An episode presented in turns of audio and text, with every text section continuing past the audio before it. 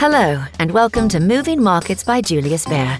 Please listen to the important legal information at the end of this podcast. Good morning. My name is Helen Freer, and I'm going to start us off this morning with a roundup of the latest market news. Let's start with equity markets in the US then, where the major markets all ended the day in the red. The Nasdaq Composite was the biggest faller, losing 1.4% over the day. The Dow Jones lost 0.4% and the S&P 500 closed down 0.8%. Just two of the 11 sectors in the S&P posted a positive return, and they were healthcare and telecommunications. Consumer discretionary was the biggest detractor from returns, followed by financials and industrials. In Europe, it was also a sea of red yesterday, with all of the major markets posting a loss. In fact, all the major indices lost more than 1%. The Euro Stoxx 50 ended the day down 1.9%, and the biggest faller among the major indices was the OMX 30 index, which lost 2.2% over the day. In fixed income, Treasury yields were up a lot yesterday, with bond traders expecting that the Fed will keep interest rates high well into next year now. The two year US Treasury yield went up seven basis points yesterday to 4.12%, and the 10 year yield jumped up 18 basis points to 3.71%. In currencies, the Bloomberg Dollar Spot Index is set to gain 1.3% this week, while sterling has depreciated for a fourth day relative to the US dollar, with investors waiting for the details of the mini budget that the UK Chancellor Kwasi Kwarteng is set to deliver today. This is expected to include information on tax cuts that would affect millions of people, like national insurance and corporation tax cuts, and maybe also cuts to taxes such as stamp duty. And the Japanese yen fell to a fresh 24 year low yesterday. But then, for the first time since 1998, the government intervened and bought some yen in an attempt to shore up the currency and stop it sliding any further. The drop in the currency yesterday came after the Bank of Japan meeting, where interest rates were left unchanged, as Japan's central bank continues along its own path of sticking to ultra low rates.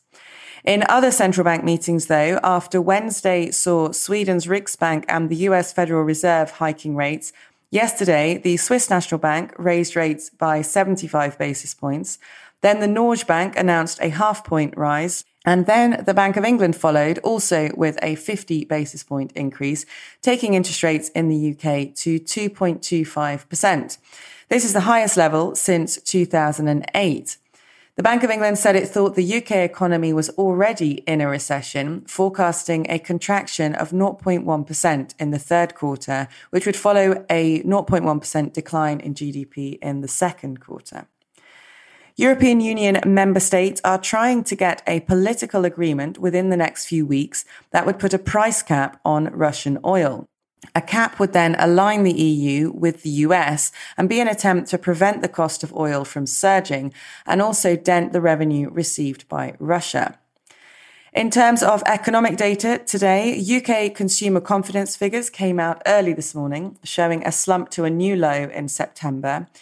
And Spain's GDP figures for Q2 are due out shortly. And then during the morning, we will get PMI numbers for France, Germany, the Eurozone, and the UK. And following falls in the US yesterday, markets in Asia are also down so far today and are now heading for a sixth weekly decline. Japan is closed for a public holiday. Australian stocks have dropped almost 2%. The Hang Seng index had lost around 0.7% and the CSI 300 around 0.3% when I looked a few minutes ago. And futures were down in the US, but up in Europe a few moments ago. So that's all from me for today, but I will hand over now to Carsten Menke. Carsten, great that you could join us this morning. We're looking forward to hearing your latest thoughts on digital assets. Thank you very much, Helen. Uh, good morning. So, last week we witnessed Ethereum's merge, which is a historic milestone for digital assets. But this week we have to again acknowledge that these bottom up crypto specific factors mean little in terms of market movements. Also, for digital assets, it is all about top down macroeconomic drivers at the moment, or to be more precise, it is the monetary tightening by the world's major central banks, and most notably, of course, the US Federal Reserve. I think it does not come as a surprise that digital assets didn't digest Wednesday's interest rate hike well, and that also the Federal Reserve's determination to continue hiking interest rates brings headwinds rather than tailwinds to the asset class. This dominance of top down drivers is unlikely to change anytime soon, in our view, and it argues against a rapid and lasting short term rebound. But in the medium to long term, we still see a lot of optionality and a lot of potential in the asset class. So, as of this morning, the total market capitalization of digital assets remains below the 1 trillion US dollar mark. Bitcoin is back below 20,000 US dollars and thus remained very much range bound since hitting its multi year lows a couple of months ago. Ethereum is back above 1300 US dollars, but still trades down 25% from pre merge levels. What likely added to this selling pressure for Ethereum since the merge is that miners have been selling part of the inventory. As a reminder, mining was required for Ethereum previously under the pre proof of work consensus mechanism, but is not anymore with the shift to proof of stake. Hence, many miners opposed the shift and instead support a hard fork, which resulted in the new Ethereum proof of work blockchain. The price of the related token is down to $5 only from around 30 shortly after the merge last week. Due to this shift to proof of stake, Ethereum's estimated energy consumption has dropped by 99.99%, according to Digiconomist. As mentioned previously, this is the main benefit of the merge, and further benefits of Ethereum's upgrades, such as greater scalability and lower fees, will only follow with the next update next year. Ethereum's merge leaves Bitcoin as the only major crypto still relying on the energy intensive proof of work mechanism. Generally, we do not believe that Bitcoin will follow in Ethereum's footsteps anytime soon.